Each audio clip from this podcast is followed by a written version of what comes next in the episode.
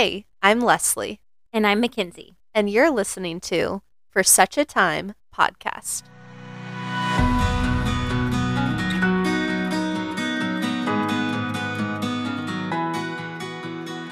We are friends and followers of Jesus, seeking to empower and equip women in their God given callings.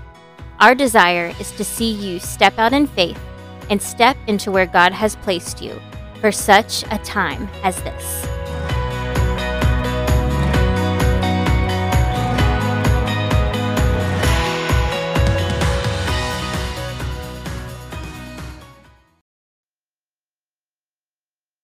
Hello. Hi. I always do that. Let me try something different. Okay, let's start over again. Hola. ¿Cómo estás? Bonjour. Bonjour. Hello. Hey. It is a good day It is. for a podcast. it is a great day. Thank great you. night. A great night. There's no tornadoes. No tornadoes. There was going to be a tornado, but I rebuked it the whole way here. Yes. Spring in, uh, well, it's not even spring yet, It's pretty much. pretty much. Yeah. Yeah. Spring in Texas for you. Yeah, not a fun time. literally I was we got home and I was looking at my phone and it was like, You're under a tornado watch until 8 p.m. and it's like blue sky above Yep. us. You're like, oh, okay, cool. I'm like, mm, okay. Yeah, and my poor six year old Bennett has looked like Rocky with a swollen eye for the last like three nights. Because of allergies. His allergies are so bad. He's like, my eye's burning. It's bad. so bad. I yeah, cedar fever is a thing here Mhm. and it has hit me hard. Yeah, Yeah. totally different than even in Dallas where we were. Yeah. I mean different from New Mexico because Yeah. I mean you have the juniper and I know Mhm. you can have that kind of here too, but it's always, you know, high in Albuquerque. Yeah. but it just hits me differently Yep. here. Yep. Totally different. I, like wake up and I'm like Darth Vader. I'm like my mouth my mouth is so dry. It's the worst. anyway, yeah. So Welcome, guys. just complaining of allergies and tornadoes. You know, Texas Mhm. things. yes. But actually, I think we're uh, we're a little bit on a high. We were recording two episodes tonight and we just recorded Mackenzie's testimony Yes. Oh, it was so good. We celebrated with a bowl of cereal after. We may or may not have done that. it yeah. was so good. So Many needed. bunches of oats. yes. it was needed and it was so good. So Thank you.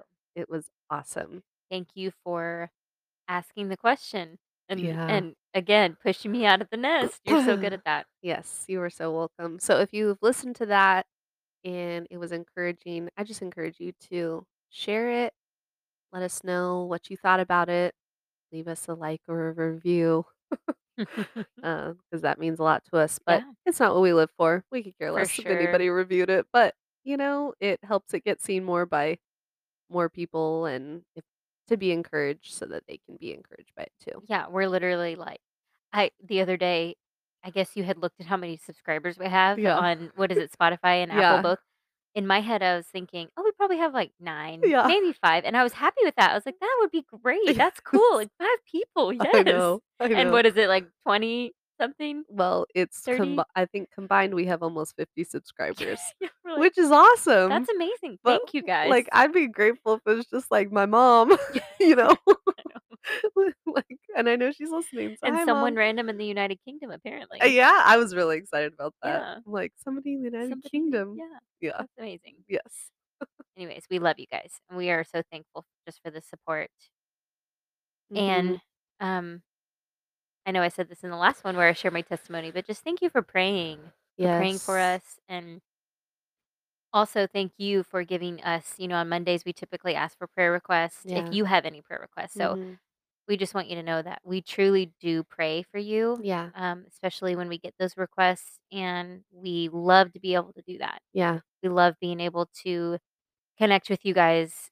Um, you know, you guys are just listening to us as we talk, but Mm. we love connecting with you on Instagram and yeah, and getting to know you and pray for you. So I just wanted to say that. yeah. And we've seen um per praises, like Yeah. praises from those prayer requests. hmm So that's what you know. That's really encouraging to know that you know when you we want you to know that when you ask, it's not just to put a question box on our stories. It's Mhm. legitimately because we want to pray for you. Yes. We want to see a move of God in your life, we wanna see that happen, and Mhm. so it's been cool to see people share like, "Yeah, this has happened," or "This has changed," or whatever, so Yes. it's an honor to pray for you guys, we don't take it lightly, Yeah, so absolutely. yes. And today, we're going to get into your testimony. I just wanna say that for me, stepping out and talking about what I've gone through was really hard, and it took a lot of prayer and even preparation, which I felt like the Lord kind of said to me, you know, "I'm gonna be with you. I'm gonna give you the Mhm. words. You don't have to over-prepare in your own strength. Just leave it to me," kinda Yeah. thing. Um, but I just wanna commend you and tell you I'm just in awe of your ability to be so vulnerable vulnerable and step out and not be afraid.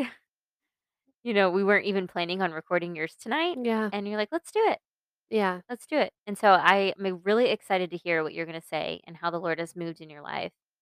And I like you said in the previous one, uh, we're getting to be blessed by this byproduct of healing and of Yeah. restoration and of the testimony that God, uh, has given us, and we are enjoying the fruit of that now, which is just so beautiful, and I know Yes. that there's just more to come for that as well, so Yeah.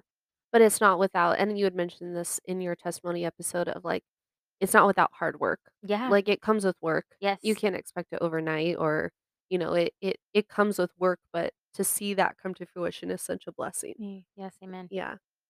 Yeah, so, um, thanks for being willing to stay. Shout out to, uh, your husband, Carlos, for holding down the fort with the boys Put over the there. kiddos to bed, yep. Yes. He S is a an amazing man. Yes. He Amazing husband, amazing father. An amazing friend, we're An blessed to amazing have friend, him yeah. as a friend and brother in Christ, so shout Yes. out to Carlos, thank you. Um, but, yeah, so I think just in we had talked today about, you know, what are what do we kinda see as the vision for the next few episodes, and and you would ask me, like, "How are you feeling about sharing your testimony and stuff?" And I'm you know, my my heart is ready to share that, and you had mentioned, um oh, there it goes. Thought just went right out of my brain. Oh, You I was like, "What?" You You should have seen my face. I'm like, "What happened?" I'm like, the thought just literally We were flew talking so out. I'll tell you, maybe it'll spark your memory. Yeah. Today, we, um, packed up our kids on a whim I remember and that. went to play at Chick or let the kids play at Chick-fil-A while we got lunch, and then, like, "We don't really wanna stop and go home yet, so let's go to Glory Bell Coffee and get a nice co a and latte" have vision for it. It hasn't come and talk. back, but it's Okay, okay. that's alright. I think just in thinking about doing my testimony and stuff okay, it came It back, thank you, Okay. Lord. Okay, sorry, y'all. Thanks for sticking with me. Um, I was thinking, like, okay, I know I have a testimony. Mm. I kinda wanted to sit in the part of, like you said, like, "Do I have a testimony?" Yes, I know I have a testimony, but what Mhm. part of it was God really wanting to highlight? Because I Mhm. could sit on here and, you know, word vomit a bunch of different things, but I I literally, as I was sitting listening to you share your testimony, I really felt like the Lord wanted me to specifically be pretty quiet and not say very much because you were on fire just speaking and preaching, really. I mean, it was, like, totally anointed. But I just felt like the Lord was even speaking to my heart during that time of, like, "This is what I want you to share." And I think maybe that's even why I felt so ready right now to share it is Mhm. because the Lord was like, "Yeah, this is what I want you to share." And I'm like, "Okay, I know exactly where I need to share with that." So, um, so that's what I'm gonna share right now. Yeah. Um for for me and I had mentioned this in just getting to know me and stuff like that, and in some of our past episodes, I was raised in a Christian home, raised by 2 people that love Jesus. My mom and dad love Jesus and raised us to go to church and that that was important, they made it a priority, you know, all of that stuff. Um, and so I remember, um, asking Jesus into my heart at 4 years old. I was I remember sitting my mom and I I don't know if we had gotten gone to run errands or something, but I remember sitting in our car in the garage, like, with the garage door shut and praying to ask Jesus into my Oh, heart. how sweet. Um, and I'm surprised by that because it was 4, and I feel like I don't remember any other things when I was 4, but, like, I remember that, Mm. and I remember coming to know Jesus and just always, um loving him, always wanting others to know about him. You know, whenever I went anywhere, um, you know, being homeschooled, you know, we would go to a lot of different places throughout the day because we weren't confined by the rules of school as far as, like, I had to be in school for 7 hours. Like, we Mhm. would go grocery shopping or we'd do this at Mhm. odd hours during the day. And, you know, if we went to any, like, park or anything, I always would that'd be my question to kids is not necessarily, "Do you know Jesus?" But, "What church do you go to?" Yeah. 'Cause that would always give me the in to be like, Yeah. "Oh, do you know Jesus?" Yes. I mean, I my poor cousins, I don't think any of them are listening, but if you are, like, they were fall they fell prey to, like, Evangel Leslie of, like I was about to say little evangelist Yeah, over there. I'm like, "Do you know Jesus?" Like, I remember telling my cousin that on, like, the top of our playset, like, "Do you know Jesus? Do you wanna ask him into your heart?" It sounds like Kylie. Yeah, yes. I just I wanted I I knew that Jesus was I mean, that that was our family, that was our world, that's our world, you know, that's our life, that's Mhm. what our life revolved around was knowing Jesus and going to church, and and I wanted other people to experience that too because I, um, saw, you know, what Jesus did in people's lives, Mhm. and I saw, you know, how I felt with knowing Jesus, but there was still, um, I you know, obviously an immaturity and an innocence to that knowing him, you know because a lot of it was knowing, you know, um, doing swords, you know, like, where you Mhm. would, like, "Oh, find this," and you'd, like, find it in the Bible, you know, but but not a depth of intimacy with Jesus yet. Mm. Just, "I knew him, Jesus loves you, ask him into Mhm. your heart, then you go to heaven," type thing. Yeah. So, um, anyway, I asked him into my heart at 4. Um, I was baptized, I remember getting baptized, um gosh, I think that was l I I know I was in L elementary, middle school, maybe, um, but I remember getting baptized Mhm. and stuff like that. But I think one of the biggest things and it was, um a starting point of the attack from the enemy on my life was definitely, um in the place of distrust, Mhm. and that all stemmed from when I was, um, 9 years old, I had a best friend, we had become, um, friends with them through the homeschooling community. I I wanna say I was around 6 when we first met them, but I'm not Mhm. hundred percent sure on that.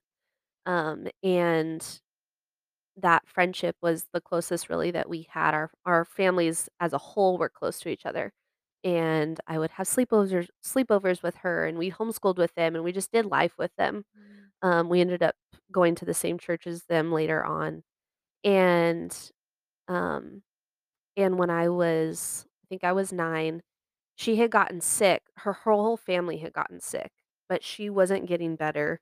Like, they had all kicked the cold, and she just wasn't getting better. And, um, and they took her in for testing and found that she had leukemia, and Mm. they, um her mom, like they were basically like, "You need to get her here now to start treatments." Wow. And she's, you know, nine, ten years old, um, and I just remember anybody who's in Albuquerque listening to this, we lived in, uh, like, Tramway and Paseo area, and at that time, Paseo del Norte was, like, just a two-way like, a two-way street, one-way I don't know how to describe that, but it wasn't all the lanes that it is now. And I remember my mom driving, like, 90 down that street trying to get to their house because her mom had they were talking on the phone. My mom and her mom were talking on the phone, and then her mom goes, "Hold on, the doc I think the doctor's calling me," and, like, switched over to the other line and switched back over and was like, "She" like, sh they told me, like, "She has like, she has cancer." Oh. And so my mom I just remember us getting in and my mom in the car being like like, told me what was going on, like, Mhm. she has like, sh Amanda has cancer, and I just started bawling because in my mind, in my nine-year-old Yes. mind, cancer means you're dead, Yeah. like, you're dying, you're Yeah. gonna die. And I just was bawling. I just like, "That's my best friend. Like, what do Mhm. you like, what do you mean? Like, we just play Barbies, like, how can Mhm. she have cancer?" And so, I remember driving getting to their house, and her mom met us at the door, and her mom I just love her so much. So, Elaine, if you're listening, I love her so much, but she looks at me and she goes, "Suck it up, Leslie, she doesn't know yet." Oh, And, um, she didn't she know. did they hadn't told her yet, and she was so nice, but I make that sound mean, but it was like she was like a Yeah, mom to me, were so it was right. fine. But she was just like, "You have to, like you can't say anything to" her. and I remember I didn't even know what to say because I went into the living room where Amanda was, and she looks at me, and Amanda's like she is, um, just she was like straight to the point, sarcastic, like, funny as all get out, but just, like, very, like, hurt, like, she'd just say what she's Yeah. And she's like, "Why are you crying?" And I was like, "My mom spanked me." Like, I didn't know what Didn't know to what to say. say, you know, And because I couldn't say anything, and I just remember just kinda sitting with her, just being like, "What is this what does this look like? I don't Yeah. I don't understand." Yeah. And thinking like like, "Why why would Jesus let this happen?" Yeah. You know, just in that innocence and that youth of knowing him, like, well, if people love Jesus, like, nothing bad happens to them. Mm. And th and that's just innocence, but also immaturity and understanding Mhm. who God is and in in life and the world and how God in the Bible has used so many bad things for his good. But it just was the first thing that really hit home to us. We hadn't really had any, you know, sort of tragic things happen. You know, we had older grandparents pass away or Mhm. great-grandparents pass away, but it wasn't, like, anything traumatic like that. And so that led to just, um, a a I think it was, like, 2 years basically of just walking through that with her, and I'm so grateful looking back now at being homeschooled because I had mentioned in an early episode that I skipped 5th grade. I didn't mean that I didn't do 5th grade, but my mom basically let me stop school being homeschooled to be able to be with her. And we you know, we would I'd sit on our hospital bed and we would play Mancala and we would, you know, do and then there were you know, we'd watch Uncle Buck cuz she loved watching Uncle Buck and, like, just all these little things. But I just remember going and just being able to be there with her. I Mm. remember she always craved I'm more saying these things 'cause I'm I you know, it's just You're memory, reminiscing, yeah. but, like, she loved, like, Wendy's chili, like, the chili Ooh. I know, but she loved it. Wendy's chili with french fries, and, like, there's just different things I just remember about that time, and I remember, um, you know, obviously she went through chemotherapy, and I don't know a lot of the medical details, so I can't really speak to a Yeah, you lot were of so those things. young. There's only a couple things that I remember, like, I know that she got a bone marrow transplant. I know that she had spinal taps all the time, and I know that she had chemotherapy because she lost all her hair.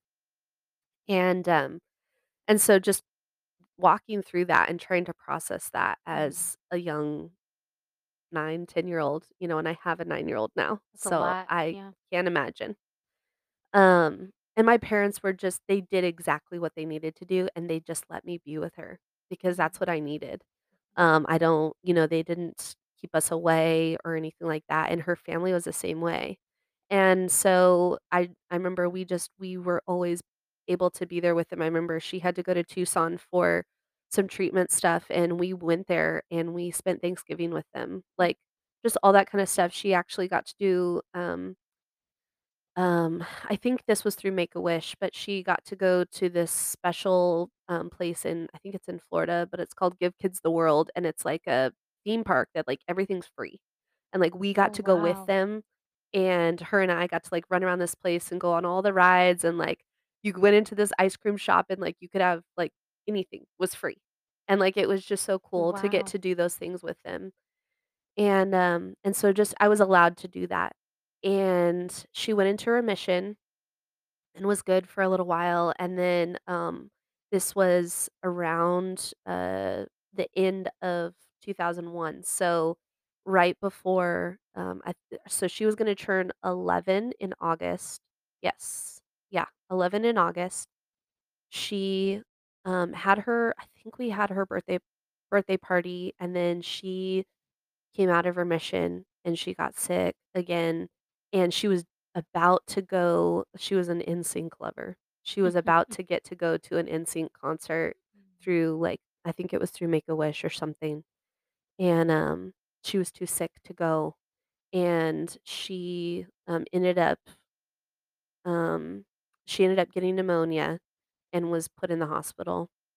This was right before, like, Sep right before September 11th, she was in the hospital, and, Mm. um, and so it it wasn't it wasn't good, like, it wasn't like this her body's giving up, this isn't gonna nothing's gonna you know, she's not gonna be able to make it out of this, and Mhm. so I remember, um, it was like gosh, I'm trying to think. I don't even know what day it was. All of that's a blur as a Yeah. kid, and I haven't really pieced the timeline back together. I just know it was around September 11th because September 11th happened and then and then that. And so Anyway, I remember going into her hospital room for the last time because she had was kind of in and out of it and had kind of, um later on, right before she passed away, she had gone into a coma. And but I remember going in there and I it was just like, you know, everyone's crying outside the doors and they wanted me to be able to go in there and talk to her, and I had had this I I think she had gone out of town or we had gotten something to where we had both had these stuffed bears, and I had was Mhm. holding the stuffed bear with me and going in there and you know, I'm just trying to talk to her because she's just not responding very much anymore. Even her family had said that it was really dark in the room, and I just went in there and was crying and just, like talking to her about my bear. I didn't, like, really know what else to say. And the last thing, you know, I was telling her like, "Oh, this is my bear, and her name's" like, I remember this, but, like, "This is my bear, and her name's Cranberry," and, like, this, and I just remember the last thing she said was, "That's cool." Like, that's all she said. And, um, and, you know, everyone's there and they're crying. You're just trying to know how to process this, like In like your little, you know, Yeah. 10, eleven-year-old heart, Yeah, you it was just hard. yeah, I was 10. And, um, I remember we you know, then we kinda went home, and September 11th I can't remember if this was after September 11th or what, but she, um, she passed away on September 19th, and I just remember being at home and us getting the call that she had passed away, and we kind of all didn't really know what to do. Uh, Mm. so we ended up going this is sounds so random, but we went to the movies. Yeah. The Three Musketeers was in the movies, and I remember going and seeing that. I, like, couldn't tell you anything about else about that, Mhm. but I remember going and doing that, and I just that was really where that "I don't trust you, God." Mhm. Like, she like, "Why would you let my best friend die?" You know? And that was really hard. It was they had, um the memorial service was amazing, the celebration of life. Um they had a casket that was wooden that everybody could sign on, which was Oh, really cool. cool. Um, and they did an open casket, and that was hard. Um, but it's not how I remember her, Yeah. you know? But I do remember that was the first time I'd ever seen, like, a dead body, you Yeah. know, anyone that had passed away, and it was her, you know? So that was hard. Um, and then they had her obviously, they had her buried, and I've gone to her you know, I've I've gone to her gravesite before and stuff like that. And so, I think, um, later on I wanna share this because this gave so much hope. Later on after I I couldn't tell you how much later on that we had heard this, but um her mom and I'm hoping I'm getting these details correct, but this is how I heard it, so I'm just gonna relay it that way. Um, her mom had been laying down next to her on her bed and had woken up. She was awake, she wasn't dreaming. And she, um, looked up, and in the corner of the room, like, at the top of the corner of the room, it opened, and this ramp came down, and it was bright, and she said she saw all these colors that, like, she can't even describe. Wow. Um, and she saw Amanda standing on the ramp holding the hand of I don't I again, I don't know the the full details, but I know it was someone's hand, whether it was an angel or it was Jesus, she was holding his hand. And anyone that knows Amanda knows she has, like, big, bright eyes and a really happy smile, and she that was the look on her face. And she was waving really excitedly like, "This" like, "I'm going Wow. here." Yeah. And, um, and after that, there was no after she saw that happen, there was no, like, brain activity anymore after that. Her body was still there, but, like, her soul had gone already. Mhm. And that brought a lot of comfort knowing that, like, That's what I was thinking. sh yeah, she and that's where she wanted to be. I mean, she loved Jesus. She loved Jesus, and she knew where she was going, you know? And, um, and so that was really helpful, but that really started for me the doubt of, like, "I don't trust I don't trust Mm. that you really are gonna do what's good for me. I don't trust that." So, you know, with that going through that, so then and then you kind of have the unrest of, like, my best friend just died, and, like, our nation's under Yeah. attack, and Yeah. just, like, all trying to process this as a ten-year-old yeah. So then, um, you know, just trying to work through that, I actually ended up, um, having a stress seizure, um, just from the stress of everything that happened. I was in the kitchen with my mom, and I had a seizure. And had to go through a lot of testing just to make sure I wasn't, like, um, epileptic. But they really just fou you know, they chalked it up to, like, "You're just under a lot of stress, and this is how your Wow. body dealt with it."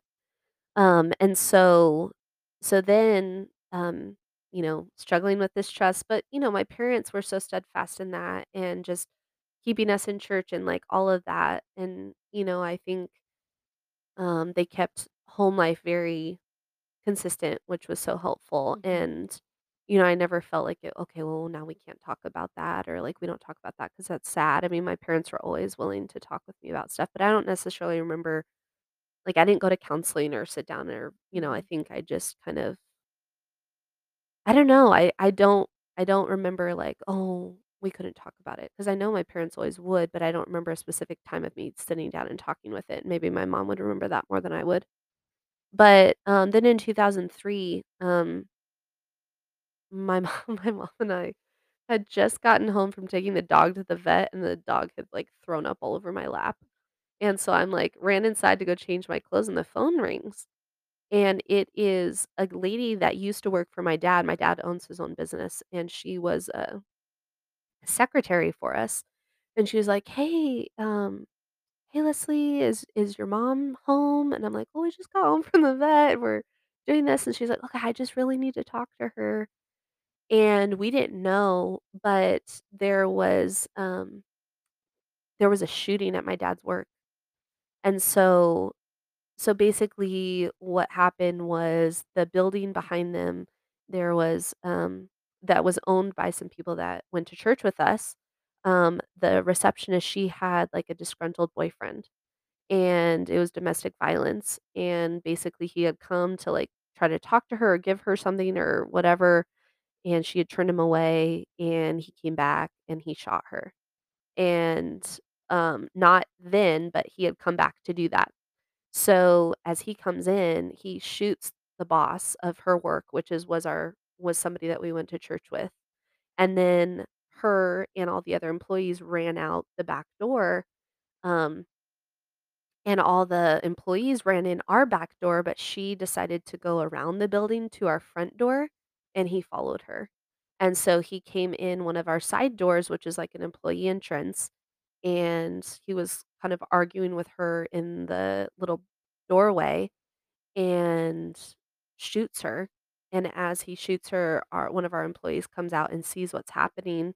He thought they were just, like, arguing about, like, remodeling stuff or whatever, but comes out and sees him shoot her, and then the guy takes off out the door, and our employee takes off after him. And when he gets out the door, the guy sh turns around and shoots him. And so so we've just had this, like, domestic violence, like, um, triple shooting happen, and there's so many so many things wrapped up inside of that of God's providence and hand 'cause, like, my sister's de my sister was working there at the time. She had a desk right next to that door where they walked in, but, like, 10 minutes, 5 minutes earlier, she felt that she needed to get up and go into one of our employees' offices that's a pastor. Like, just so many different things that Wow. happened. But, um, when that friend called, they initially thought my dad had been shot. And so we're all of a sudden, we're home, not knowing what the heck is going on. We can't get through to my dad because as this was going on, all the employees picked up the phone to call 911. So the lines were all jammed, it was just, like, this whole mess, so we're not knowing, like, what is going on, and then we start getting calls from the news crews to our house, like, it's amazing how quick they can find your number. Whoa. So we start getting calls for that, and we're just like you you don't know know what happened No, we don't know point. what even is going on. So anyway, we ended up finding that out. But again, that was just another thing that was like, "Why would you let this happen?" Mhm. And and that in and of itself is just I know, um lack of maturity in not only physically and you know, being a kid, Mhm. but also just spiritually. Um, but it was scary, and it was hard, and it was like, "Why would you let this happen in my dad's work?" You know, "Why would you let this happen to these families and to our friends from church?" And just, you know, not understanding that. Knowing that God could prevent it, why didn't he? Yeah, and there's a lot of adults who would struggle with that thinking in Yeah. that same situation. So, yes, it was, like you're saying, maybe immaturity and things, but truly adults would struggle with the same thoughts Yeah. of that as well, of that distrust and questions. "Why, God, did you let this happen?" Yeah. Yeah. And so, you know, then going to those funerals and just having seen that, you know, seeing the families that were just devastated by losing those loved ones and kids that lost dads too young and, you know, just all of that was just and we had just gone through, you know, a year and a half prior Mm. going through another funeral, you know, it just felt like so much death and so much violence and just it was just hard. And, um and so, you know, but but again, we just my my parents continued to just take us to church and all of that stuff. I mean, that never wavered, that never changed, but I think it was like I just kinda went through the motions Mhm. of just going to church, going to youth camp, doing this, doing that. And as I got older, um, you know, I just was kind of like I think just started to kind of rely on myself, like, well, I have to make what I want happen. Mm. I if I want a boyfriend or if I want, you know, this or that, like, I'm gonna have to make that happen because I can't trust God to Can't do trust that. God. Yeah. Like, I trusted you know, I trusted him with my best friend, I trusted him with this, you know, and, like, these are the things that happened. And so, um so, yeah, so I think that just kind of started this cycle of me searching for that thing that would fill that void that only Mm. Jesus could fill, Yeah. But it for me, it was in, um, relationships. I it was since since 15, I was boy crazy, I swear, and just that was what I sought after. Mhm. Um, and so, you know, so that led to um, relationships, and and then as I got to an age where it was, like, okay to, you know, think about marriage, that's what it was, like, marriage is gonna bring me that happiness, Mhm. and I just I didn't know Jesus in the way that I know him now, Mhm. and wasn't exposed to really an intimacy with Holy Spirit that, um, that wasn't really something that our church really taught on, um At least maybe that I paid atten paid attention to, but I don't really I I don't remember Holy Spirit being talked about. I don't remember prophetic word or healing or the gifts being for today, any of that stuff being talked about. Um, it was just, "You are a Christian, you are to evangelize and share the gospel, and you need to know apologetics, you need to know this. Mm. As a girl, you need to know modesty, and it's your fault if you cause a guy to stumble," and just all these different things, and so, I to me, even saying it now, it was like a lot of do's and don'ts in my Christian walk, and it was like, "If you're doing this, then you're making God happy. If you're not doing this, then you're not making God happy." And it just seemed really unattainable to me, and so, um, I I compromised in a lot of things that I never thought I would, but at the same time, it was like, well, I've you know, I don't really trust God to be who he is, so why would I really wanna do things that Yeah. please him? But yet at the same time, I still had that four-year-old, I love Jesus. Mm. Like, I I have you know, ha I love him, but then I don't trust him. It was like it was just a really hard Confusing. place to be. Mhm. And so, those relationships were really where I sought that happiness. So from, you know, 15 on, I was always in a relationship. I dated, um, altogether with I mean, if I don't include Josh, I dated 4 people really. And, um, and I you know, it was like when I wasn't in one, I was in another. And Mhm. so after I grad graduated high school, I'd just broken up with, um, a longtime boyfriend and definitely thought that, like, um uh, he was, you know, gonna be the one that I was gonna marry, and and Mhm. he had a great family, and he, you know, um, he was a nice guy, but he wasn't that's what he was not wanting that. He was not ready for that. I Mm. you know, I believe that he liked me, you know, but that wasn't, um, that wasn't on his radar to Mhm. be married.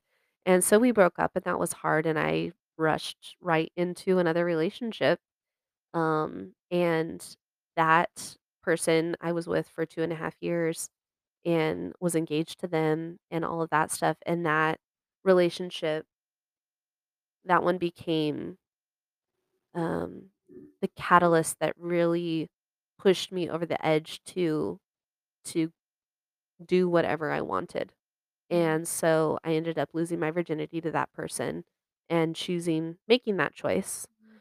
um, and compro and I had compromised in the previous relationship too, not I hadn't gone all the way, but, you know, pretty much. Mhm. Pretty much. Yeah. And, um, and then in this this relationship that I was in, it was it was like, "Okay, let's all bets are off, like, let's just try out this thing called not living for Jesus." But but also kind of live for Jesus because I was still, you know, on the worship team and going to church, but I'm gonna do all these other things Mhm. because this is really what's gonna make me happy. Mhm. And so you know, you had shared in your, um in your testimony about being exposed to pornography at a young age. I don't remember the age that I was, but I remember I was sleeping in my parents' room, and late night TV used to have that stuff on it sometimes, and I Mhm. remember my parents were in the kitchen, you know, doing stuff, and I had you know, I I was also a very fearful kid, and so I slept in my parents' room a lot. Same. And yeah, and I was sleeping on their their floor, and, um and I remember just turning the channels, and there it was. And I I remember feeling it like that awaken that feeling of, like, you know, arousal, Mhm. obviously, but not knowing that's what it was, and then but knowing I shouldn't probably be watching it, so switching it off, but then kinda wondering what that was. Um, and, you know, and and didn't really I I think I had maybe searched for it a couple times on the computer, but I don't it I don't really remember that as a younger kid, but then I remember as I started getting out of high school into college into that relationship I started, um, searching a lot more into, like, Cosmopolitan and reading those magazines and this and that, and and then them talking about, like, you know, um, masturbating and that being, like, pleasurable and what an orgasm is and, like, all of that stuff that I didn't really know about. Honestly, I mean, I had, um I can't even really necessarily remember a sex talk with my parents, but I knew, you know, of what it was. But then being exposed to that and that opening the door for me to become, um, enslaved and addicted to that of of, "Okay, well, this makes me feel good, so I'm gonna do that, and I'm gonna look at this because it helps create this feeling." And then being in this relationship where I'm regularly sleeping with this person and, you know, taking the Plan B pill and doing all this stuff and just things that I I knew weren't me, but yet it was like, "But this is gonna make me happy. This will. We'll just get married, and I'll just it'll be Yeah, I'll be it'll be fine. fine." Mhm. And it was not good. It created like I had mentioned in the friend episode, um, finding good friends, that I it had caused me to not be friends with these people because I was just so selfish. I was so about me and finding that happiness that I just was, like, in pursuit of that so much that even even the person I was dating, I know that I treated them not not like I didn't, like, abuse them with my words or something like that, but just how I was so self-seeking for myself. Um, and even that, you know, they didn't deserve that either. And so, I just remember, um, I had moved out, I wasn't I was still talking to my parents, but it wasn't a good relationship because I was living in sin, and they knew that. I told my mom when I lost my virginity, my dad knew, like, everyone, you know, in my family knew, but it was like my I was out of the house, I was over 18, you know, like, my parents just I you know, I my poor mom was, like, in adrenal fatigue, like, just dealing with just praying for me, and Yeah. she did. She was re and my dad too, they were relentless in praying for me. And that was one of my questions that I had, Yeah. what you were just touching on as far as how you were feeling so selfish and you a and things like that. What what else were you feeling even emotionally, spiritually? What were some of the things that you were feeling as you were like, "Well, all bets are off, I'm just gonna live in sin." What was that like for you? It was dark. It was I was very fearful. Um, I was very, um this another part of it was I gained weight because that was the only thing I could control, I felt like, was, like, what I eat, and Mm. but I also ate to just make myself happy. Um, it was all about just making myself happy in whatever way that was, how I felt, um, how I looked, things I bought, everything. It was just so of the world. And but I still remember I still remember hearing that still small voice. I still had people that you know, I remember going to lunch with our worship leader at the time, and it was so hard because it was basically like, "You can't be on the worship team because I know that your boyfriend's sleeping over at your house." And it was, like, stunk, but I look back and I'm just so grateful that she did that. She wasn't in like, I didn't feel, like, judged by her or anything like that, it was just, like it was a call out of my sin, and I Yeah. knew mm. she was right, but I just it was almost like I dug myself so deep, I didn't know how Yeah. excuse me, how to get out of it. Yep. I didn't like, it li again, like you, like, I'm just gonna have to marry this person 'cause Mhm. I've screwed up so much, like, I've given so much of my I've given all of myself. Mhm. There's nothing redeemable. Yeah. And that was I I still c can look back and see the tenderness of the Lord and him in his Mhm. hand in it, but it was so quiet. It was a still small voice. Like, it was still and few and far between, not that he wasn't speaking, but the times that my ears were open were few and far between. Mhm. Because it was just you know, and I I it was just all me trying to control it. And I couldn't tell you I know it was around Easter sometime. I can't tell you exactly. I there was nothing that necessarily came to a head, but we had you know, with this person I was in a relationship with, we had gotten engaged, we had kinda broken off the engagement, we had gotten engaged again, and just through a series of of I mean, the Lord truly, I think, revealing to me who this person really was and what they were struggling with because they're broken too, they're a broken Mhm. person. Um, I realized this is not good. Like, I can't I can't marry this person, but yet again, like but I'm stuck. I've Yeah. done all this stuff, I The can't damage has been done. What do I Yeah, do with the I'm pieces now? yeah, Yeah. I'm just gonna have to live with it, and I remember spending the night at my parents' house that one night because I was I was fearful. I I I felt like like th like this sounds dark, but, like, I felt like there were demons living in my house. Yeah. I just I couldn't go I couldn't sleep at that house anymore. Like, it was just so it was weird, but I know it was just that fight for my soul, that Mhm. fight not that I wasn't a believer, but just that fight for my life. Yes. And I remember spending night at my parents' house because my parents still opened that door. It was always open to me, and Mm. I'm so grateful for that. Um, and I woke up that next morning, I felt like like, how I had felt in a fog and just, like like, these iron gates were closed to me. I just remember waking up that morning, nothing, like, really Significant not happened. Yeah. not necessarily, I mean, I had there had been some stuff that I had found out about the person I was dating that really were like, "These are really red" like, "These are huge red Mm. flags." And I just remember waking up that next that morning, not the next morning, just a morning when I was sp staying at my parents' house, and it was like everything had lifted.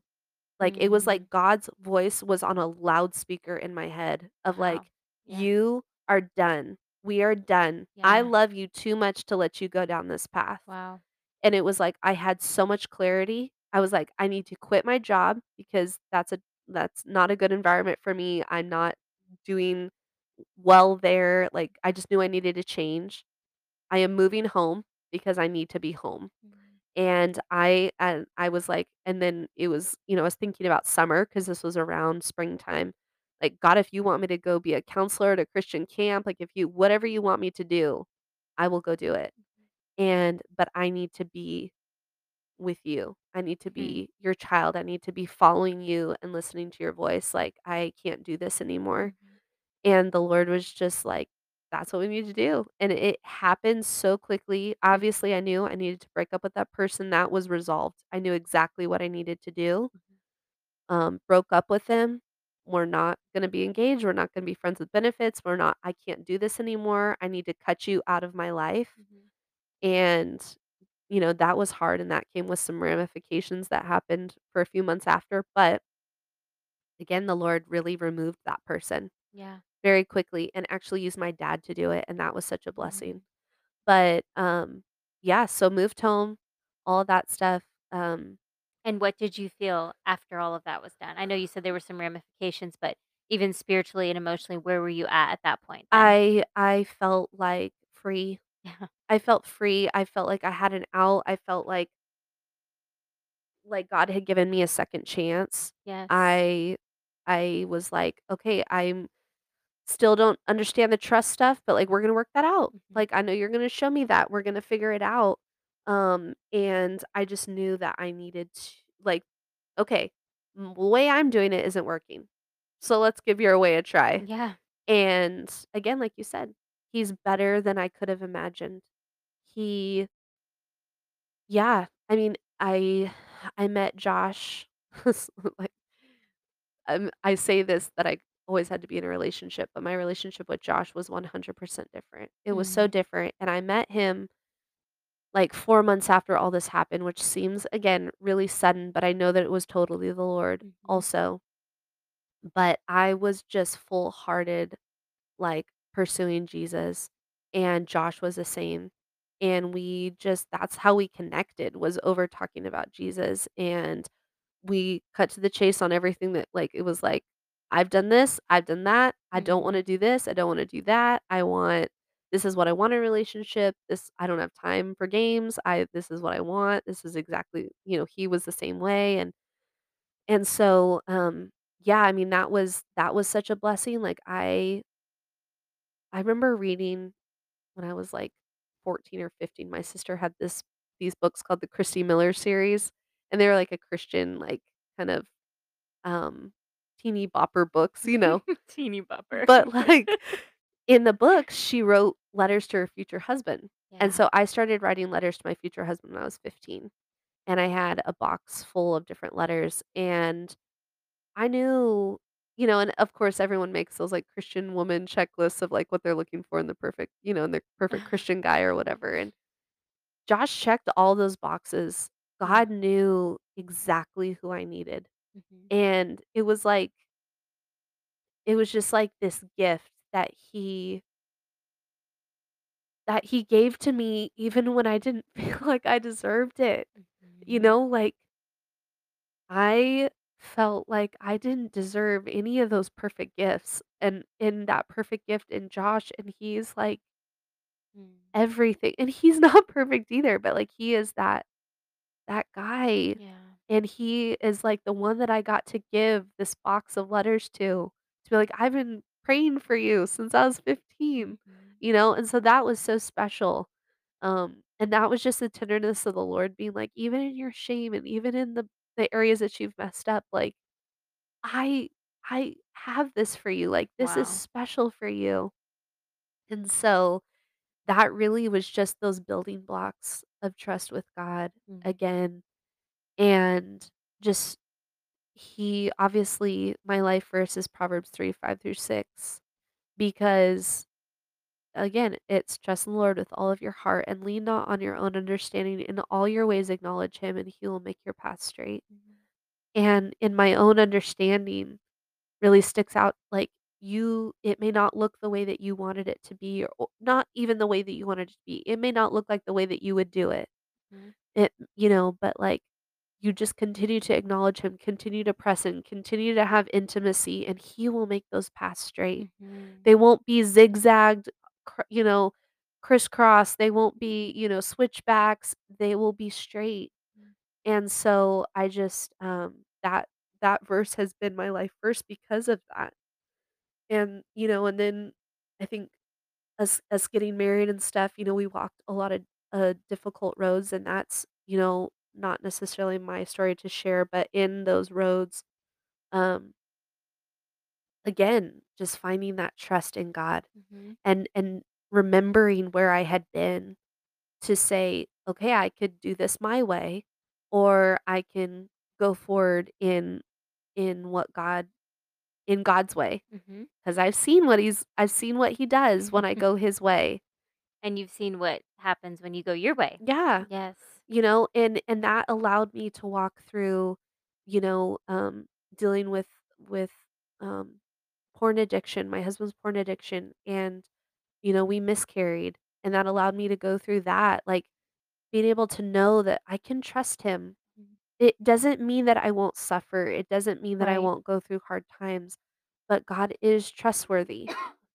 He is Yes. trustworthy, and and he will sit with me in those times, and he will be with me, and he will be my husband when I feel like I can't trust my own husband, and he will be, you know, he will be that comfort when my womb is empty and, Mm. like, all of that. you know, I could I could trust him, and he didn't need to prove himself, but he proved himself Yeah. time and time again. He didn't have to do that, but he did it because he loves me. And so that for me, um, has just been and and I could go into so many things, but the biggest thing is just me seeing his faithfulness, that he is trustworthy. Yes, He is a good father. He loves me, he cares for me, he knows my heart better than I know it myself, and even in my prodigal days, he welcomed me back with open arms. There was no condemnation, there was no it it was like a loving parent that's like, "Hey, you keep doing this thing, you keep doing it, keep doing it. Okay, we're done." I love how you said just uh, that his voice was so clear in those days when you were coming back, and he's like, "You're done. We're done. Let's try something else. Yeah. Let's not do that again." You know? I I'm so grateful that he did that because when I sit and think about what my life could look like or what it could have been, it's just a road of heartache. Yes. Um, and I'm not saying that God he I know he would have still been with me. I know he still could have could have done amazing different things, but he didn't allow me to go down that road. Yeah. And that was his grace, and that was his loving kindness, and I'm so grateful for that because, it you know, there would have been harder even harder things to walk through, and then you get married and you have kids, and it's just even messier, Yeah. you know, and Yeah. so I'm so grateful for that. Um, but there were you know, there's just things that I've had to process through with the Lord, and through looking back on my story and my testimony, and and he's been so faithful to just walk through those things with me. Yes. That's where I'm at, and in moving to Waco and us pursuing hi him taking this whole next level, not that there's levels with Jesus, but just this new level of intimacy with him, um, it's just opened my eyes even more to how much I can trust him. I can trust him with my kids and Mhm. with my marriage and with my dreams and with all of that stuff, and just, um, yeah, I just love him. It's such a beautiful story. Uh, thank you for letting me share it. I I I I really feel like I've I've cover I've covered everything that I've that I want to share in my Mhm. testimony, and that's really what I felt like the Lord was just like, "I want you to cover the trust thing." Mm. Because that really is my testimony, that's and Yeah. and all the things that I've walked through and stuff like that, uh, that's the root of all of it is, "Do you trust me? Mm. Do you trust that I'm good? Do you trust that I love you? Do you trust that I know you better than you know yourself?" Yeah. And, um, and he yes, to all of those. Yes. Yes, he loves me. Yes, he knows me better than I know myself. Yes, he has good things for me. Mhm. That doesn't mean he doesn't have suffering, that suffering may Yeah. not be on my you know, on the road, but he is always there. He is always with me. And Yes. so, um yeah, I think if I you know, I would just encourage people listening that are struggling with trusting God if you're going awa if you're if you're walking your way right now, I would ask you, how is that going for you? How are you doing on the inside? And would you give him a chance to prove himself? Wow, yes. Because he will. He will. Yeah. Wow.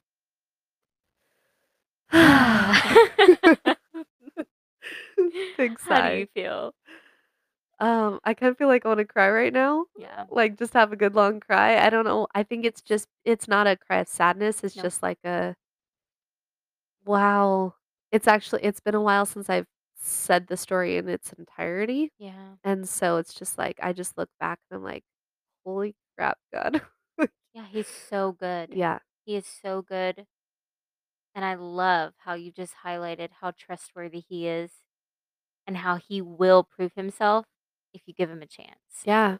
You give him a chance to, even if it's a 2nd chance or a 3rd chance, like, he will meet Yeah. you there and prove himself, prove his character. He is faithful Yeah. to his character and to he is who to who he is. I love that Your mentor says a lot. "He's not a man that he should should lie." lie. Yeah. You know, even when we are faithless and we turn away, he is faithful. Yes. Yeah.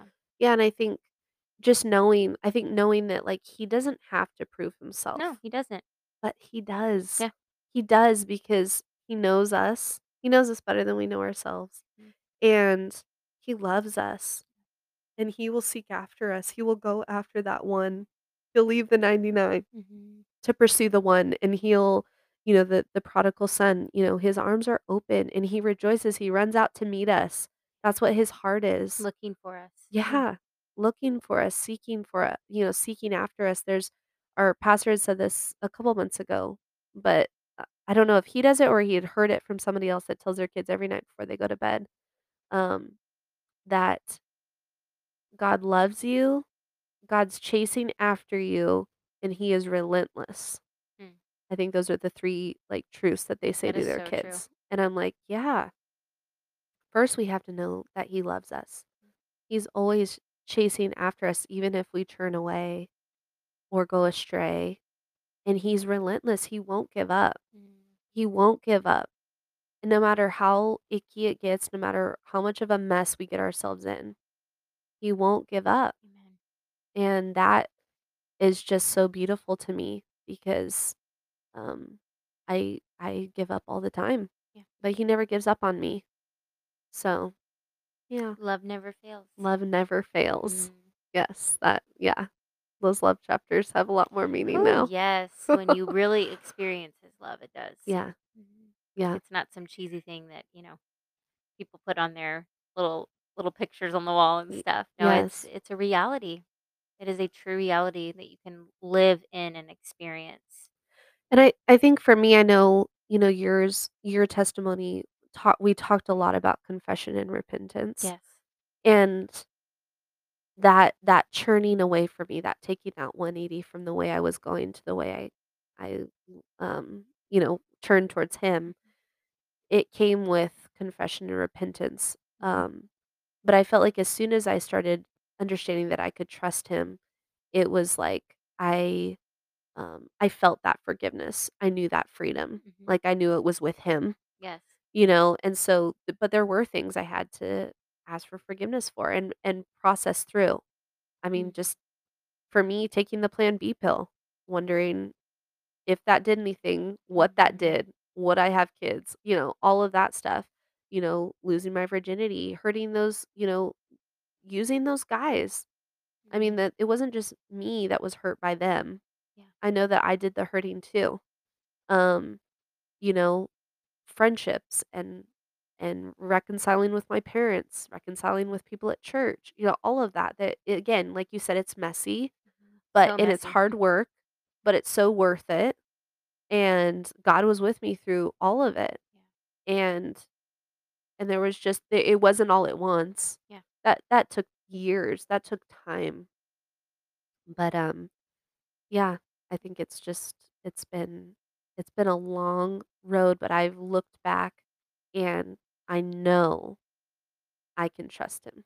Yes. I know looking back now that Amanda dying at 11, if I was to ask her, she would say it was all worth it if one person came to know Jesus and multiple people were saved at her funeral. Mm. Multiple people were saved after hearing her testimony. Yeah. That was that was like people coming to know Jesus through that suffering was Yes. worth it. Yes. Um, seeing, you know, the the stuff with the violence at my dad's work, all of that, you know, God used for his glory. Um, and just, you know, me walking through those relationships, you know, it, it taught me a lot. Taught me a lot of what I'm gonna, you know, caution and share my girls, Yes. Oh, yes. you know, share with my girls not to do, Yep. you know. And but that's the beauty of a testimony. If I just keep it to myself, then it services no one, you Yes. know. And that's what the enemy wants. He doesn't want anybody to be touched by that. Right. So you share that and you just allow the Lord to do his work. So, yeah, that's what I'm hoping for. Well, I'm going to ask you what you asked me at the end of my testimony and have you pray. But what would you, I know you've talked a lot about this, but what is, what are the thoughts that come to your mind if someone was dealing with that same distrust towards the Lord? Maybe they got their hopes up about something and were let down. Maybe they're suffering. Um, maybe they're living in sin and they're trying to go their own way. What would you What would you say to that person? Um, I would say I would say get to know him, give him a chance, um, because you'll find out that that he doesn't um, do those things to hurt us, to keep good things from us. He doesn't do things to manipulate us. He doesn't do things to tease us. When it when Scripture says that God is love, that is what it means. And I would also say, if you're in those times where you've experienced um, hurt or suffering, ask the Lord, where where were you during those times? What what were you doing? What what am I supposed to learn through this? And earnestly ask those questions, not, you know, but just ask ask and just allow him to speak to your heart through that Mhm. because he wants to he wants to share those things with you and he loves you and he is worthy of your trust and he has a plan and purpose for your life. Jeremiah 29:11 Mhm. tells us that.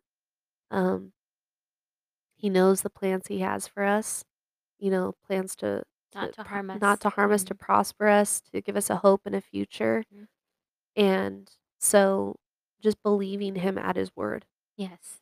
If that's all that you can do in this moment is just despite how you feel, despite your emotions, just hold on to the truth of what God's word says, the Take him at truth. his word. Yeah. Yes. The truth of his promises. Amen. Just hold on to those things. Amen. Yeah. Beautiful. So yeah, I'll pray for us. Yes. Please. God, I love you and I am so grateful for your work in my life and in showing me that you are trustworthy, you are a good father. Lord, I just thank you that you care about each person listening. You care that they may be going through suffering or hurt or they've um, experienced times of of feeling like you failed them. God, but would you just meet them in those times? Would you just show them your tenderness, show them that you are trustworthy, that you are a good father, that you don't do things to tease them or to keep things from them or dangle it in front of their face, but God, you know them, you have plans and purposes for their life. You know what's best for them, you know what they need and what they don't need. God, would they trust that the God of the universe that has created them, that has knit them together, that has given them unique fingerprints and unique ears and unique eye color, God, would they know that you know what's best for them? They don't have to go seeking after the things of this world. They don't have to go and pursue um, earthly things, God, that all the fullness of joy is found in you. And God, I just pray that you would just speak to those listeners' hearts, God, that they would give you a chance to prove yourself not because you need to, but because you want to, that you love us, that you're you're tender to knowing what we need. God, would you just speak to their hearts, Lord, and allow them to just be honest with you, to say the hard things, Lord. We we know that you are a big God. You can handle it. You don't need our our um, fancy prayers, God. You need just the truth and the honesty of our heart. And so would would we just speak from a place of raw, honest emotion? Would we just come before you and just speak our hearts? You already know it, but God, would we just be willing to speak it out? And Lord, I just pray that you would just um, work a mighty work to show them that you are trustworthy, that we can trust in you with all of our hearts and lean not on our own understanding, on our own wisdom, but acknowledge you, follow you, love you in all of our ways, and that you will make our path straight. We love you, Jesus. Amen.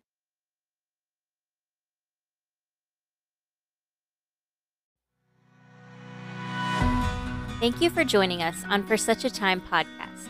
We pray that this conversation was uplifting and inspiring. If it was, be sure to subscribe and leave us a review. For your daily dose of encouragement and to stay up to date on our newest episodes, follow us on Instagram. Until next time, bye.